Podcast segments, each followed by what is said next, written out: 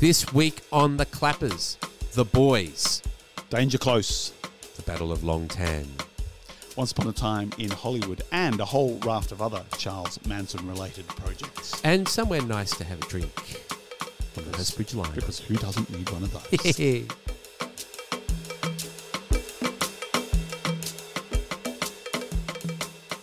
Welcome to The Clappers. This is Andrew Young. and this is Karl Quinn. Very exciting to be here today. Uh, who knows when we'll come again, but we're here today and it's wonderful and exciting.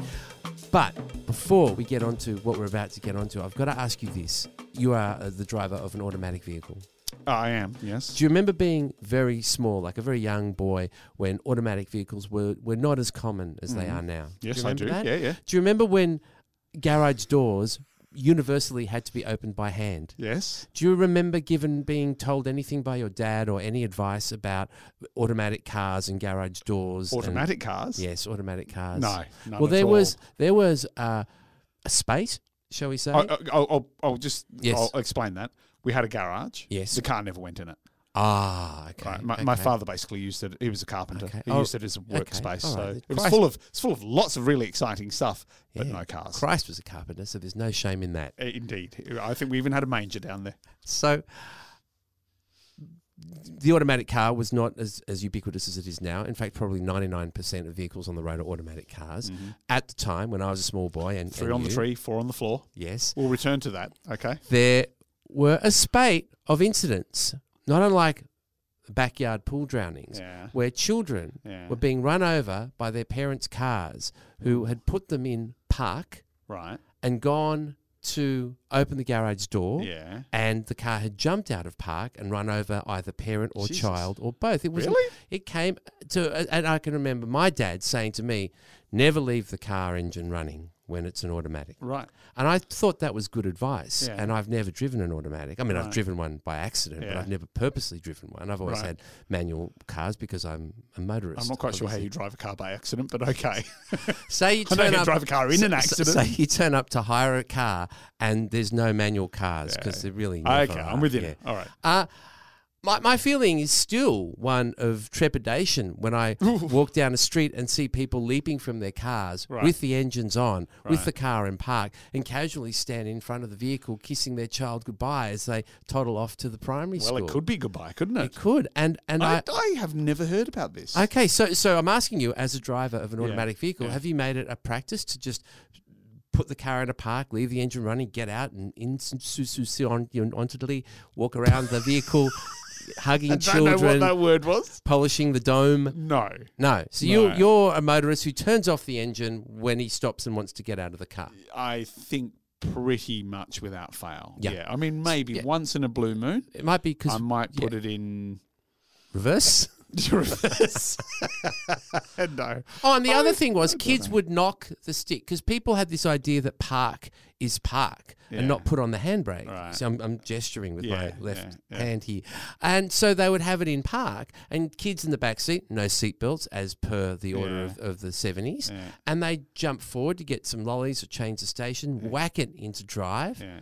Off it would Well, at least that was what they told their defense lawyer. Yeah, well, Yeah. yes. So, so I'm, I, I find myself uh, the unwilling leader of a campaign to to change some of the laws because we do need more laws uh, to make it illegal for people to leave their car running and get I, out. I have mates who complain about how Australia is a nanny state. You're the only one I know of who complains that it's not enough of a nanny state. I think more more a a not nanny, but perhaps a regal, benevolent overlord state is Auntie is- Primrose. is- an Auntie Primrose state. Uh, no, regal, benevolent overlord. Making sure that people who, who are too stupid for their own good. It's a wonder that we have the population we do. Like we should be the capital of Darwin Awards. Yes. right. And so I'm glad to hear that you've never done this. Right. However, hmm. right to return to a question you asked on the. Yes. last last edition of the Yes, Clappers, let's uh, which was to do with Walnuts. something which I well, yes, walnuts was the answer. Yes. The question was the question was what is the question when walnuts is the answer? well, the question was something to do with is there something that I should be able to do that I'm embarrassed that I can't do? Right? Or not very well. Yeah. Yeah. Okay. Yeah. Well, I'm, I'm gonna I'm gonna put I'm going to I'm going to confess to oh, this is not an, an habitual thing. Okay, this was a one-off thing. Ah. except that it was a very long-running one-off thing. So in my early twenties, I had a I had a car. So backstory here Yes. was poor student in Brisbane. Uh, my father had a had a mate who was a mechanic. The carpenter was friends with the mechanic. Indeed, indeed. Jesus needed a chariot. It's good everybody knows their place in the lower classes, isn't it? The tradesman class. They all socialise together. So my the first three cars I owned Mm. came via this Ah. Mm. mechanic. Or at least I think it was three. Certainly two of the three came via this mechanic, Sid.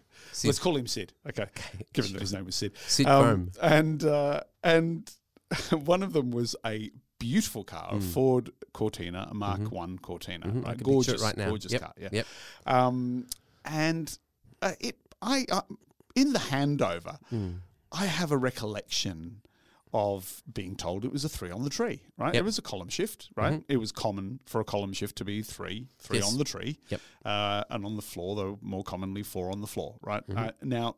I don't think there was anything that stipulated that if it was a column shift, it had to be three gears, or if it was a floor shift, it had to be four. However, I had in my mind for the for the the bulk of the time I owned this car that it was a three on the tree. And I was I'd been with some mates down to the Gold we'd driven to the Gold Coast to see I think to see the Cure, I think it Uh-huh. was, at the uh, at the playroom and this is about 1984 or 85 or something like that. So driving home, somebody in the back seat said, "Why don't you put it in fourth gear?" And I said, "It doesn't have fourth gear. It's three on the tree." And he said, I think you'll find it's got four. And I said, Come on, man, I've been driving this car for 12 months. Uh, and he said, I used to have one. All right, well, you know what? I'll give it a go. Give but it a if- go. But if I end up putting it in reverse and the engine blows up, you're paying the repair Mm, bill. mm, mm, So with great trepidation, clunk, mhm. and off we went. Great. At 45 miles per hour. Indeed. Possibly even 48. Uh, it was, I've never been so humiliated. Did they not have the little numbers No, no, in the no, window? There's a little nothing- window above the steering column. No, so no- high nothing. tech in those no, days. No, no, no. Of course not. No. No. That's fortunately for you. We live in different times Mm, where your your gear is well and truly. Indeed, indeed. But that was, I, I'd have to say, you know, there's something about which I Mm. am still to this day Mm. greatly embarrassed, Andrew. You happy now? ecstatic. Can't wait for next week's one. Can't wait.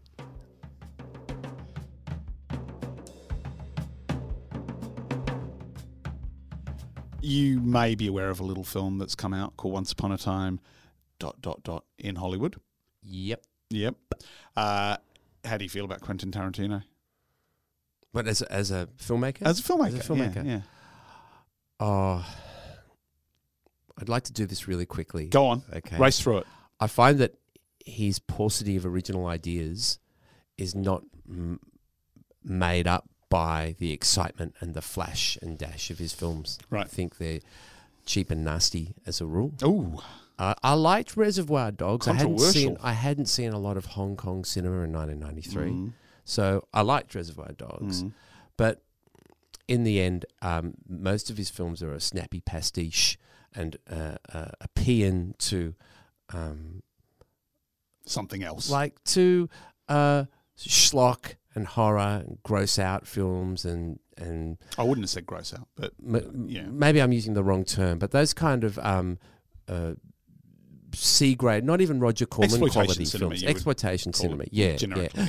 They, they they don't they don't excite or interest me. They, he, he he's able to get a, a lot of great actors to do, I presume, really good work for him. But he, I remember when Pulp Fiction came out.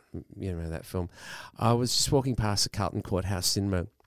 There's a guy at the front. I just ran into him, and he's an actor. Uh, and he was standing there regaling the people as they came out of the cinema, having just seen Pulp Fiction, telling them that they deserved better and what were they doing? and people, please, what are you? Why are you going and seeing this? Surely you have something. It's a beautiful night. You you deserve better than this nonsense. Was that a performance from this actor? No, no, was no. he, was he it was playing complete- Andrew Young, It was for complete, instance? No, it was completely off the cuff, and it was the first time I realised that that you know you you you, you your time might be worth more than the value of that film and that what you've paid for. That you des- you actually do deserve something when you go and see a film. You deserve to not have your time wasted. You deserve to not be treated like a cretin. You deserve not to be perhaps overly manipulated. I kind of liked his point of view, and it, it gave me an. I just thought, yeah, that's pretty interesting because I didn't mind Pulp Fiction at all. Right. Yeah. I, I think that's a fairly harsh assessment of Pulp Fiction. I think it's, I think it's that assessment that you've offered of, Mm. of Quentin Tarantino generally is pretty harsh. I've got to say, I think there's a lot of pleasure to be derived from his films. They are. They are I- undoubtedly. Do you think that was harsh? I was Oh. really soft pedaling. yeah. Okay. All right. Well, say what you really think. Um, harsh. I think there's a lot of pleasure Poor to be Quentin. derived from his films. He's they are thin-skinned. they are indebted, no question. They're indebted th- to, to a lot of other cinema and a lot of other filmmakers and tropes and genres and all, all of that. Yes, you can say that about it. Um, but there's, I think. He, he gets at times great performances. He has some great some great dialogue. He's also very indulgent with his dialogue. He allow, I mean, you know, the Yeah. the um, the Royale scene from Pulp Fiction. You know, it's kind of like it's utterly banal in, Yeah. in some ways. Yeah. It's one of the most quotable bits of Pulp Fiction, but it also it amounts to nothing. you Most know? of the quotes it's from kind his of films communication. are not not great writing. Not not not the they're only they're only quotable or the lines are only remembered because people are constantly saying them. Mm. Because I don't know why people think these films are so cool. It's like it's like shorthand for them. Maybe it's it's like a nice assembly, a collage of things that they don't understand that they've never taken the time to go and look for themselves. And he's presented it to them in a nice American package. So fair to say, Yeah. you're not all that excited about Once Upon a Time dot dot dot in Hollywood. I, I'm especially not excited about something which appears appears because yeah, I've I've seen the very long trailer. It appears to glamorize and revel and glory in something that was like a lot of aspects of, of Hollywood horrible, nasty, cruel, and and just not not not something to be be um, putting up on the screen in a way that glorifies it. so when you say Mm. nasty, cruel, etc., I'm talking about the Manson yeah, okay. murders of Sharon Tate and I don't want to say too much about it in terms of plot or anything like Mhm, that mhm. because um, there's, you know, it, it's necessarily. Uh, I don't want to reveal where it goes. Okay. right? Yep. But the, certainly the the Manson family looms over Yeah. it. Uh, the Sharon Sharon Tate is a character in this and a significant character played by Margot, Margot Robbie. Although, as a significant character, she really exists mostly as kind of fetish object. I'd have to say. Yeah, well, that's you, Tarantino. you know, was, there was that sort of um, that little explosion at when the film screened at Cannes, and there was a press conference, and a female journalist asked, "Why have you got Margot Robbie in this film, and she has so little to say?" And he just said, "I completely disagree with that." He just shut it down. Wouldn't go he there. did. He's And it's- like he's president. He's so thin-skinned. You can't even ask a vaguely, Yeah. you know, pointed question without Well, him getting upset. At the time, at the time, I, I saw that and went, well, "That was a bit cranky, wasn't it?" And uh, and then I saw, I've you know, I saw the film and I went, "That was a really relevant question. It was a really pertinent question because basically Margot Robbie." In this film, Margot Robbie's a very smart, very talented um, performer and producer, and somebody who's got a lot to offer, I think. And she basically is in this film as somebody who looks great in a white miniskirt with knee high white boots. You know, that's, that's really that's really her function in this film. Is Did to, you see the other great. one? The, no, the other one. Did you see the film The Hateful Eight? Yep. That's what it's called. Yeah. There were criticisms of is it Bridget Fonda? Uh, yeah, Yeah, of her role and the way that as the only female character in, in a film dominated by violent men, the way that her character existed and was treated, Mm. um, that I feel were not dissimilar to Mm. these criticisms. um, See, having seen That both, said, there's a lot of fun in this film. Right? Sure. There's some the the central performances by Brad Pitt and, and Leo DiCaprio are great. Right? course they are. and their their relationship is great. They have you know really interesting stuff going Mm-hmm. on. Um, is it like an autofocus style relationship? uh, I haven't seen Autofocus. Oh, okay. No. You should. Yes, I know I should one well, day. I mean, yeah. Yeah, yeah. Who am I telling the film critic to what he should see? You Well, see I'll what see, you I'll see sometime. I'll, See what I'll you see like. it one day. So No rush. so Leo plays. They're this- both dead. So Leo plays this uh, actor at the tail end of his career Mhm. potentially. So he, he he was in movies. He did he did some uh, you know some movies, including a movie that looks surprisingly like Inglourious Basterds, Mhm. where he plays this American soldier who busts in on a on a Nazi meeting and sets fire to them all with a flamethrower while wearing an eye patch. And you kind of go, is he pastiching his own pastiche? You know, it's kind of you know, it's really quite uh, very meta that moment. Um, and, and and Brad Pitt plays his uh, stunt double. So uh, and, and Leo's character character is really he's now he had a he went from movies to a Western TV series, and now he's doing guest parts in Mm-hmm. TV series. So his trajectory is not looking all that great. Love American Style.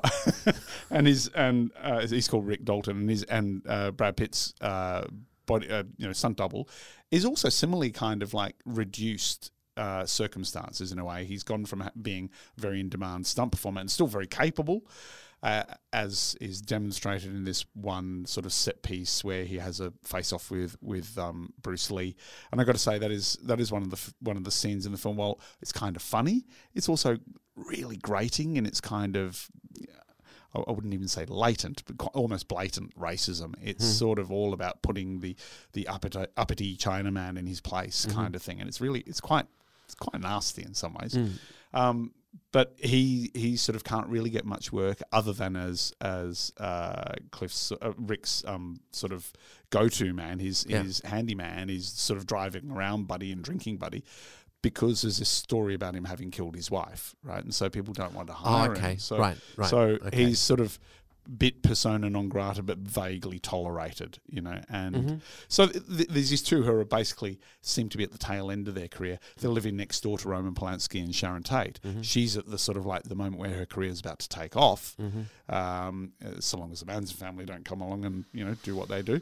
And and then there's this wonderful scene with this young child actor who I- I mean, the timing doesn't make sense, but I kind of read her as being this sort of Jodie Foster type. She's like eight years old, incredibly erudite, studious in the extreme. She's like boning up on how to act, how to perform, and, and she's in she's in a scene with with um, Rick on on a on a western, a TV western, at, at and she sort of coaches him and talks him through it, and they have this debate about various acting styles and so on. And he's reading this sort of dime store, you know, Western novel, and he's telling the story about how it's about a, uh, a gunslinger whose days are past and blah blah blah. And as he's telling the story, you kind of go, you realize, and then eventually he re- realizes that it's actually it's his story. and it's all, it- you know, there's lots of great little moments in it, Yeah. It's just a little bit off. I think. What's the point of the film? Is the point of the film to oh, there's no- there's no real no, no, point. But, but think, no why, why was this film made? well, was this film made? If this film made was to make a kind of buddy pick or an anti-buddy pick, then it doesn't need the Manson murders. I think the film so the film makes the- no no the film makes sense um, in the context of Tarantino's other other work, right? And I, I don't want to say any more about it because okay, um, yeah, I you don't want to give it- anything away. no, and I think Yeah. that it's sort of it- sort of it fits there, right? There's a logic to it. It also makes sense in terms of a reflection on the kind of transitional moment in Hollywood that gave rise to the end of the sort of studio system, the rise of the sort of auteur uh, director in, in Hollywood, the likes of Coppola and Scorsese and, and you know, Cassavetes and, and Bogdanovich and so on, who are basically the forebears of Tarantino. Yet here's Tarantino sort of, um, I guess, nostalgically, you know, eulogizing the moment at which, the moment just before those those players came through. Hmm. It's the very very tail end of Hollywood's sort of studio system and and that kind of machine. And it's sort of like it's a cusp moment, and I guess it's like it's sort of a, a contemplation of of the cuspiness of that moment in August. Well, part of it is I think six months earlier, sort of uh, what is it, February or March, Yeah. uh, which is where we actually see Charles Manson for the only time. Charles Manson is played here by Damon Herriman, and I'll, I'll come back to that in a minute.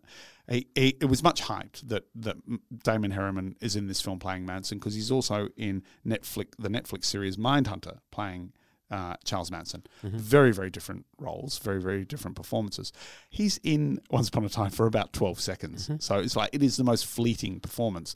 Yet the presence of Manson and the family looms over everything. Because if you know anything about the Manson murders, of course Manson didn't commit any of them. No. Right? He was present, perhaps for some of them, but he was not. Uh, he did not wield a weapon at any point. In, in, um, so quite quite fascinating. So the problems of the film are not about it tapping into. I don't think anyway. They're not about tapping into the the the the, um, the murders. Uh, it's more about the kind of the length of some of the scenes. They really, really, really drag on. Uh, there's a kind of indulgence about it all. There's a kind of, I think, a sort of an incipient misogyny to it that I, I really found quite troubling. And and the violence in it. Um, there's one particular scene that to me just felt like this expression of male rage, and it, it went from like a moment where you go, okay, that's that's like necessary to a moment where it just became that's not necessary. That's that's indulging something that's really quite troubling. Mm-hmm. I couldn't help but think, um, you know, that's like Quentin, you know, doing it to Uma Thurman by proxy kind of thing. Yeah. You know, it was just Yeah. like it just felt really horrible, and Mhm. I had trouble with that. I really did have trouble with it.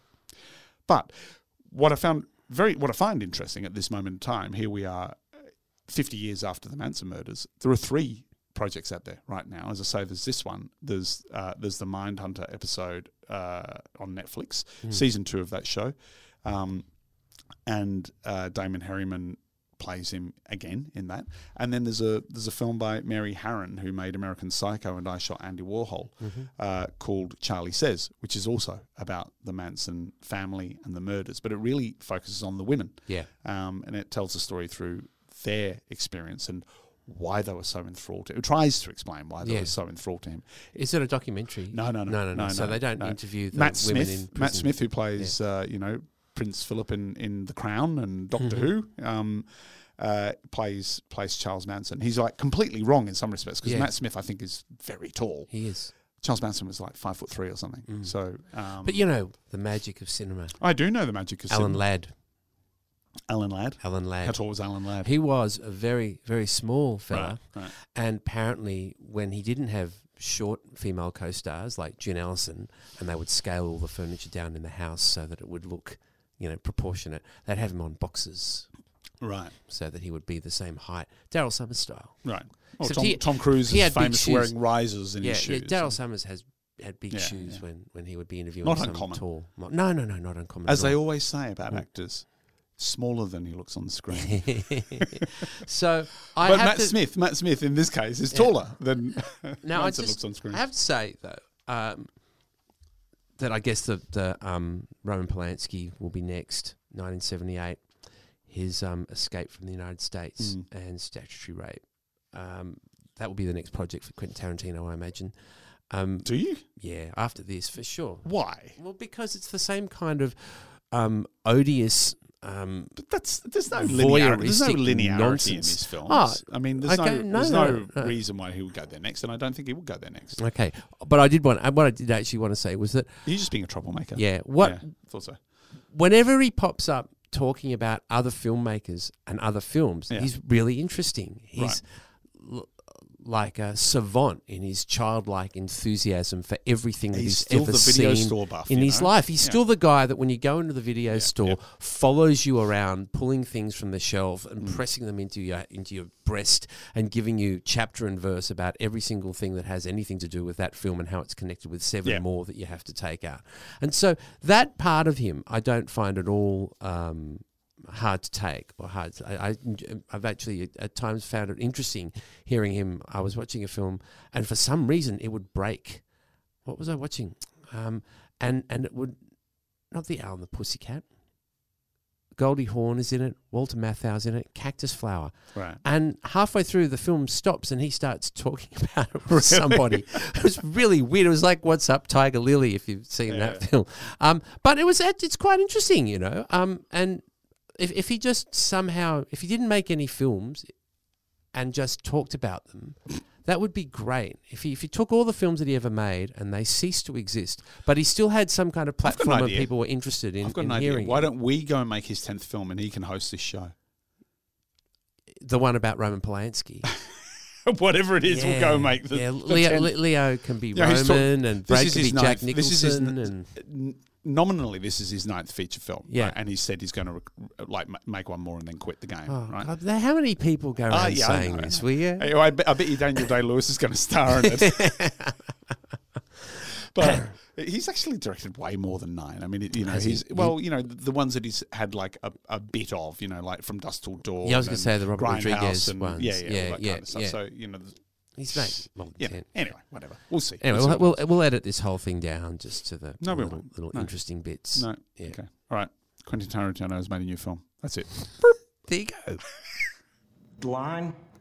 Cut! Embarrass yourself like that in front of all those goddamn people. All right, what's the matter, partner? It's official, old buddy. Well, it has been. It all gets last night and the leaves hanging down and the grass on the ground. Here I am, flat on my ass. Who, who I got living next door to me? I'm Sharon Tate. I'm in the movie. You're in this? That's me. I play Miss Carlson, the klutz. There's a a superhero TV series that is not quite a superhero TV series. It's called The Boys, and Where is it? it's on Prime, Amazon Prime. Amazon Prime. Yeah. Yeah. Right. Okay. Yeah. Um, I I can't. love, I all love how you all I can- All that. I can think of when I see that logo, there's on- I mean, there's only one thing to think of, and I arrow? don't know if anybody like was really thinking clearly that day when they chose that particular representation of what you call an arrow. What do you call it? Well, it has many names. Um, I won't use any of the words right now, but okay, Why it's so sheepish? it's a it's set in the US, set approximately now, and there are these superheroes that actually exist and they work for a corporation that manages all their merchandising, all their films, all their uh, promotional activities, but they are still superheroes. But I suppose if if there is any twist about this at all, is that they're all almost to a man because there are two women in there, um, psychopaths with nothing but contempt for the human race. And while on the outside they're smiling and signing autographs and cheering, they're nasty, nasty individuals. One of them in particular, who is called Homelander, who is in the Captain America style costume, can't even believe uh, that these humans can even manage themselves. He has such contempt for them. It's it's quite enjoyable actually how much he you can't You can identify. yeah, he can't even barely stand to look at them. And so the, the other side of that is that he has no interest or respect for their lives except as far as it helps the corporation for him to go out and save somebody or, or perform some great deed. And their deeds are all really public. Um, uh, there's a, a, a young uh, female superhero who who joins their ranks under the impression that they're out to solve crimes and to you know to fight the good fight and to to deliver us from evil, which is not the case at all. Um, and gets very concerned and, and, and disturbed by the whole corporate machine that she becomes part of. So on the other side, there's a man named Butcher who hates superheroes, and he enlists, uh, uh, gets together a crack team, so to speak, enlists a young man who suffers a terrible tragedy at the hands of one of these supers, the man called the A Train, who happens to be a black character who is the fastest man on earth. And the corporation tries to get him to sign a waiver and give him a check for 50 grand, which he doesn't want to accept. And this alleged CIA man, Butcher, comes in and recruits him to his team to bring down the soups, as they call them. And it's a lot like The Watchmen, where you have you read or, or seen the film The Watchmen?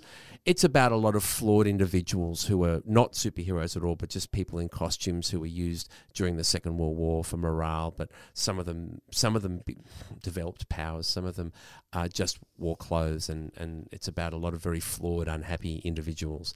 This is these people are superheroes and see them as being better. Well, they are. You know, they can be invisible, they can fly, they can do all the superhero things, but they're narcissistic psychopaths. There's a great scene where Homelander, the like I said, the captain, the man who can fly and shoot things out of his eyes and destroy everything, um, is standing there gazing longingly at his own portrait in the hallway of the big complex um, skyscraper where they all have to live. You know, as all superheroes do, they all live in the same complex. Oh, they don't all. No, no, I know. I'm, I'm, I'm joking. Superman and Batman, I don't Mm, think Fortress could of be Solitude, very the good Batcave. flatmates. No, no, no. I know they all have their own floor. I get. it, I feel that's like they're not in bunks or anything. But he's standing there looking quite deliriously happy with himself, looking at his portrait. Till you realise that he's looking with his X-ray vision through the portrait at his boss, who is a woman in her middle to senior years, uh, who has just given birth to a child, pumping milk from her breasts. And he's just watching her and getting off on it. And she's looking up at the screen of the surveillance camera at him, looking at her, getting off on it.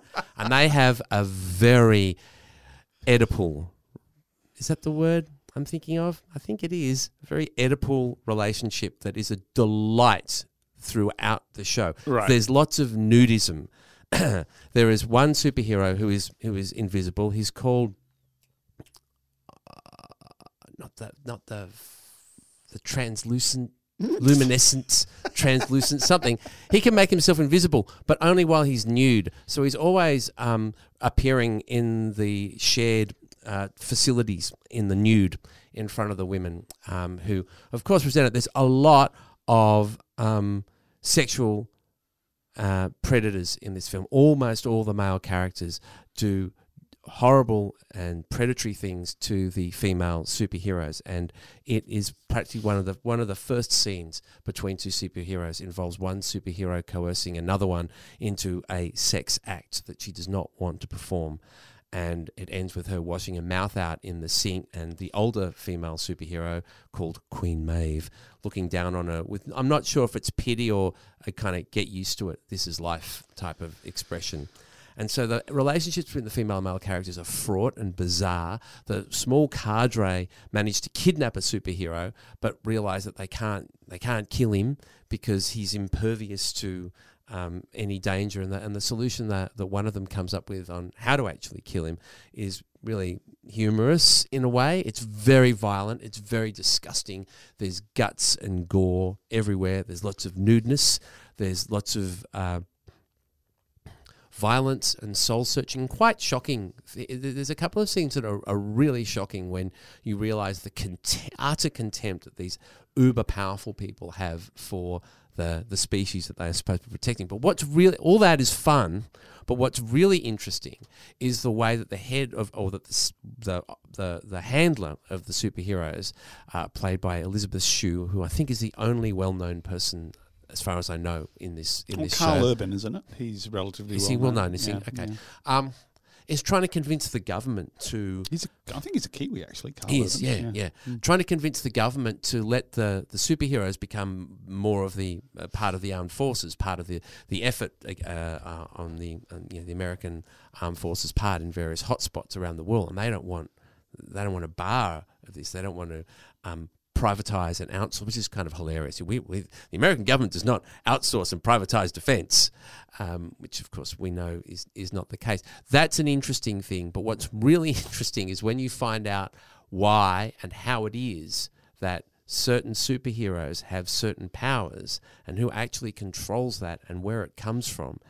The other great thing is that the very premise that has driven one of the main characters and the main storyline of the film gets completely turned on its head. And I found myself on the very last, I think there's only six or something episodes, the very last scene of the last episode, just laughing my head off in shock and disbelief. And I thought, this is this is this is something that is not just a, a pot boiler or a cliffhanger. This has a a, a logical, plausible in a show about Yeah. superheroes um, series of events that ends here in a way that I maybe I'm a little slow, But you hadn't I, foreseen I it. hadn't foreseen it, and I was delighted. I thought, what? So you're not a crystal. You're not a superhero called Crystal Ball Gazer, are you? No, I'm not. No, No, I'm not. No, nor am I the spasm. No, the spasm. No, not the spasm. oh, but there's a great there's a great character called the Deep who is is miserable about the fact that he's never getting any high profile public appearance gigs. He's always just doing the jumping in the water and fishing something out of the water. Right, right. He So communicates. he's the Aquaman He's he communicates with the fish, and he, he he's trying to you know also be a, a, a, a, a good ecological warrior and, and and help his friends of the deep who are complaining understandably about what's happening in their lives. And he realizes at some point that he's never going to have the status that he requires. And he says, "I'm the diversity high here, aren't I?" and he's understandably upset, but also, like all the male characters in the superhero realm, he's a disgraceful, predatory psychopath. They all are, and it's great. Sounds fascinating. I will Yeah. check it out. It The reminds Boys. me a little bit Mm. of uh, the fairly recent movie release, Brightburn, which was Okay. about a young uh, super. Well, he was a kid who's who's come crashing to Earth in a meteor as a baby. Oh, yeah. He's he's adopted by the farm Superman. couple, so it's basically the Superman Yeah. story, right? Uh, he hits puberty and he Yeah. suddenly realizes he has these superpowers. It's the first time he's become aware of it, and the the the the sort of the the vessel he came to Earth in, which has been stored in the barn, starts glowing red and basically sending him telepathic messages saying, "Take take over." Basically. Oh, right, So, so he- right. He, becomes this kind of uh, like Hitler with superpowers. Okay, a budding, a budding Hitler, uh, uh, who is uh, scary, and it, it, plays. I wouldn't say it's a comedy. I would say it's more. It has comic elements, but it's really like a, it plays as a horror film. Yep. So it's a superhero horror, Horror film. film. Yep, yep. Um, I really liked it. Mm. You know, some people I think didn't didn't dig it so much, but I think it's if you like that kind of inversion of the mm. usual sort of superhero tropes, then I reckon Well, this is this is. Brightburn is well worth checking out. I don't think this is a, a particularly new thing because I think they that Frank Miller examined that. Yeah, no, of course it's been around. It's Dark been around for ages, and, but you know, yeah. but there are different places you can It's take it. this is this is if you like seeing weird sex and weird violence. Um, I've got one word for you: gills. Uh, then you'll you'll I think get a kick out of the boys. It almost sounds like David Cronenberg directed it. I'm the world's greatest superhero. I can do whatever the fuck I want. We're on the verge of nailing these wankers. I'm done. Oi, what's Sporty Spice up to? Who? Andrew, uh, a film called Danger Close. Close. Pardon? close. I was, Yeah. I was, it was like a pun. That was an echo, was it? it was a pun. No, I think. I said danger close, and I was close. You see, don't stop it. This is gold, man. This is what this is what it's put us at number eleven in news and current affairs in Japan. in Japan. Um, Danger Close. The Battle of Long Tan. Yeah, because you needed that subtitle. I think. Well, look, uh, uh, okay, there's a couple of reasons why you might actually argue that you need that subtitle. Yeah. One is there are other projects called Danger Close, right? So it's not the first time that How annoying. It's not the first time that title's been used. The other Yeah. is that the Battle of Long Tan is actually although it's a really significant historical event uh, for people who who give a damn about um, Australian military history and, and the Vietnam War in particular.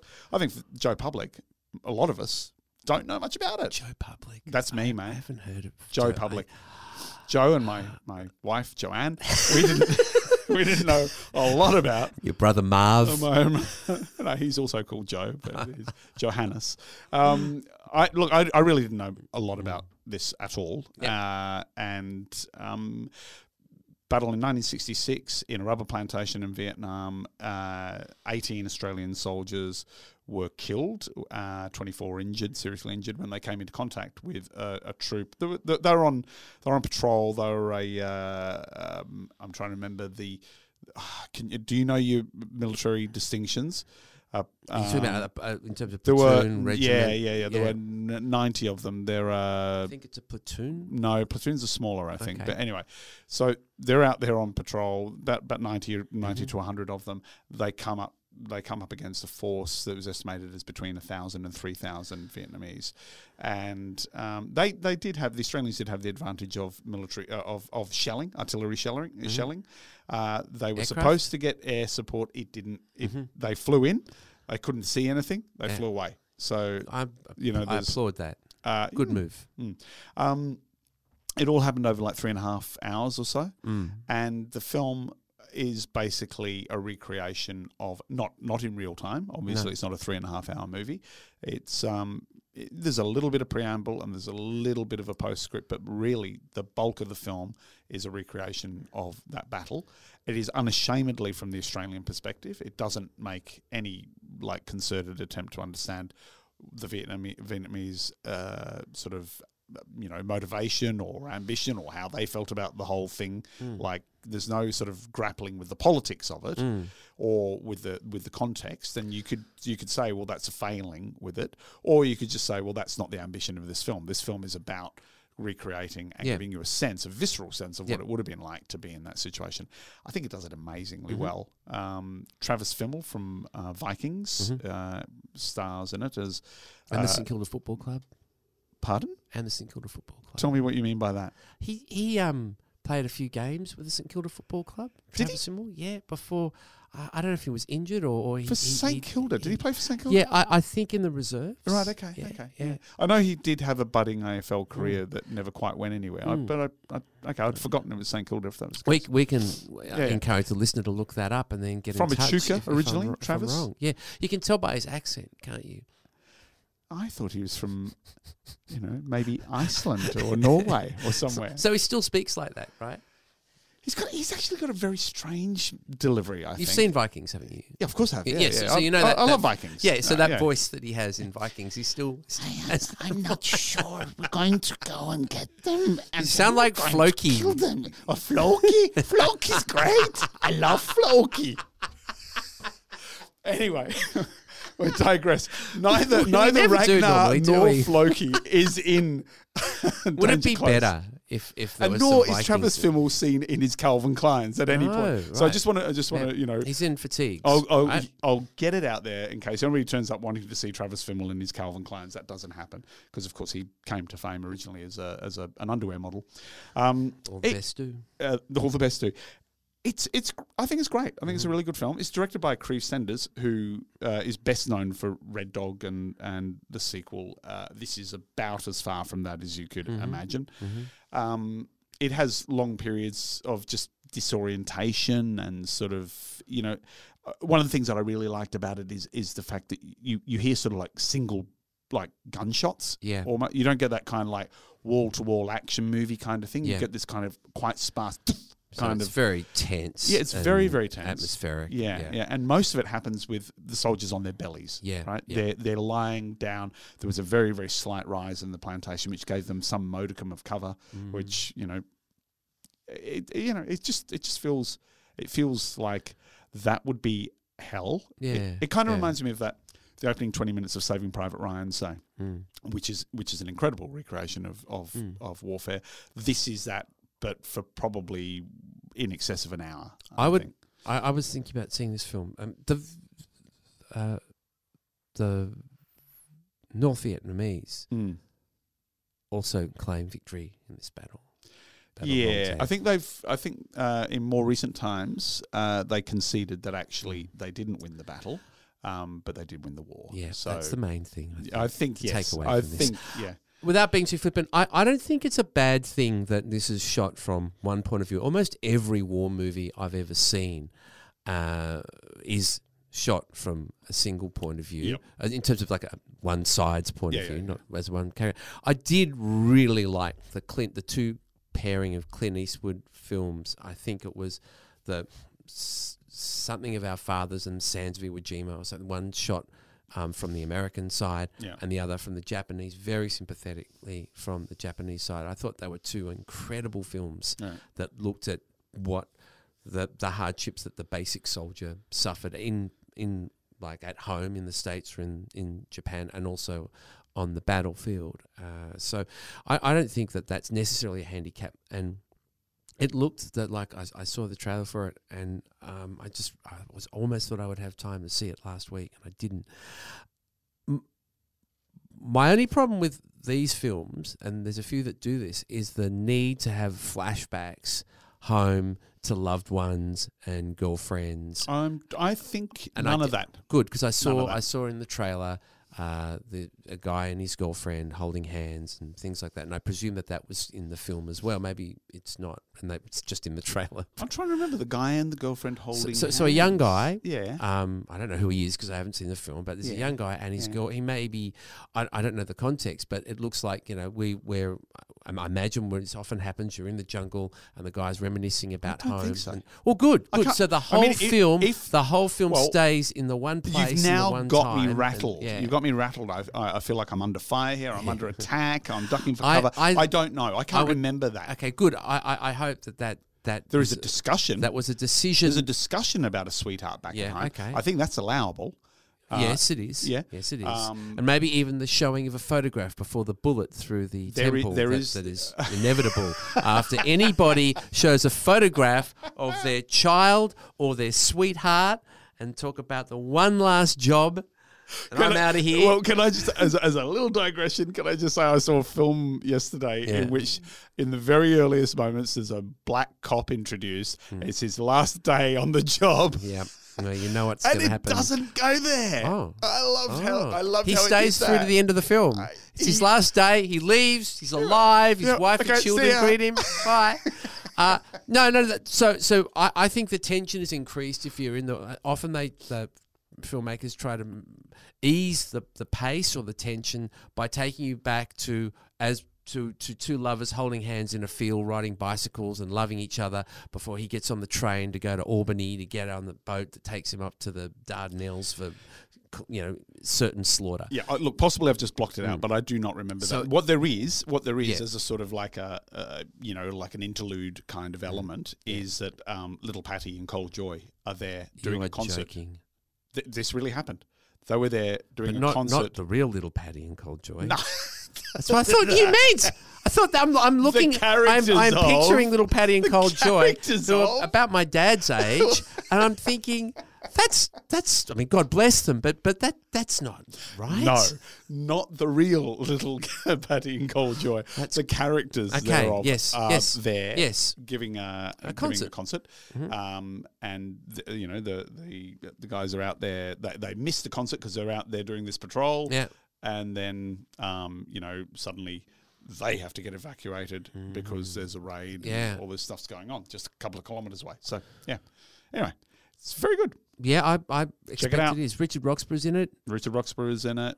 Luke Bracey, uh, Travis Fimmel, as, as I Mm-hmm. say. Um, a lot of very good young actors, um, some of whom will be familiar, some of whom are not. Alex England is in it. Yeah, Um, and it's good that they're young because everyone knows that it was Well- fought by teenagers. Well, you know, there's a sort of a title card at the end, and it, it lists all those who died and their ages. Mm. Yeah. And like, uh, I think the oldest is 22. yeah. And, the- yeah. Mm. and there's a lot of 19 year olds. And, you know, God help me. They were So young kids. it's on now at all the film at all the cinemas. It's in about 200 odd cinemas around Australia, so you've got a good. pretty good chance of finding it, yeah. and hopefully, uh, you know, hopefully it'll be around for a little while. But I would say if you if it interests you, go and see it quickly because Mm.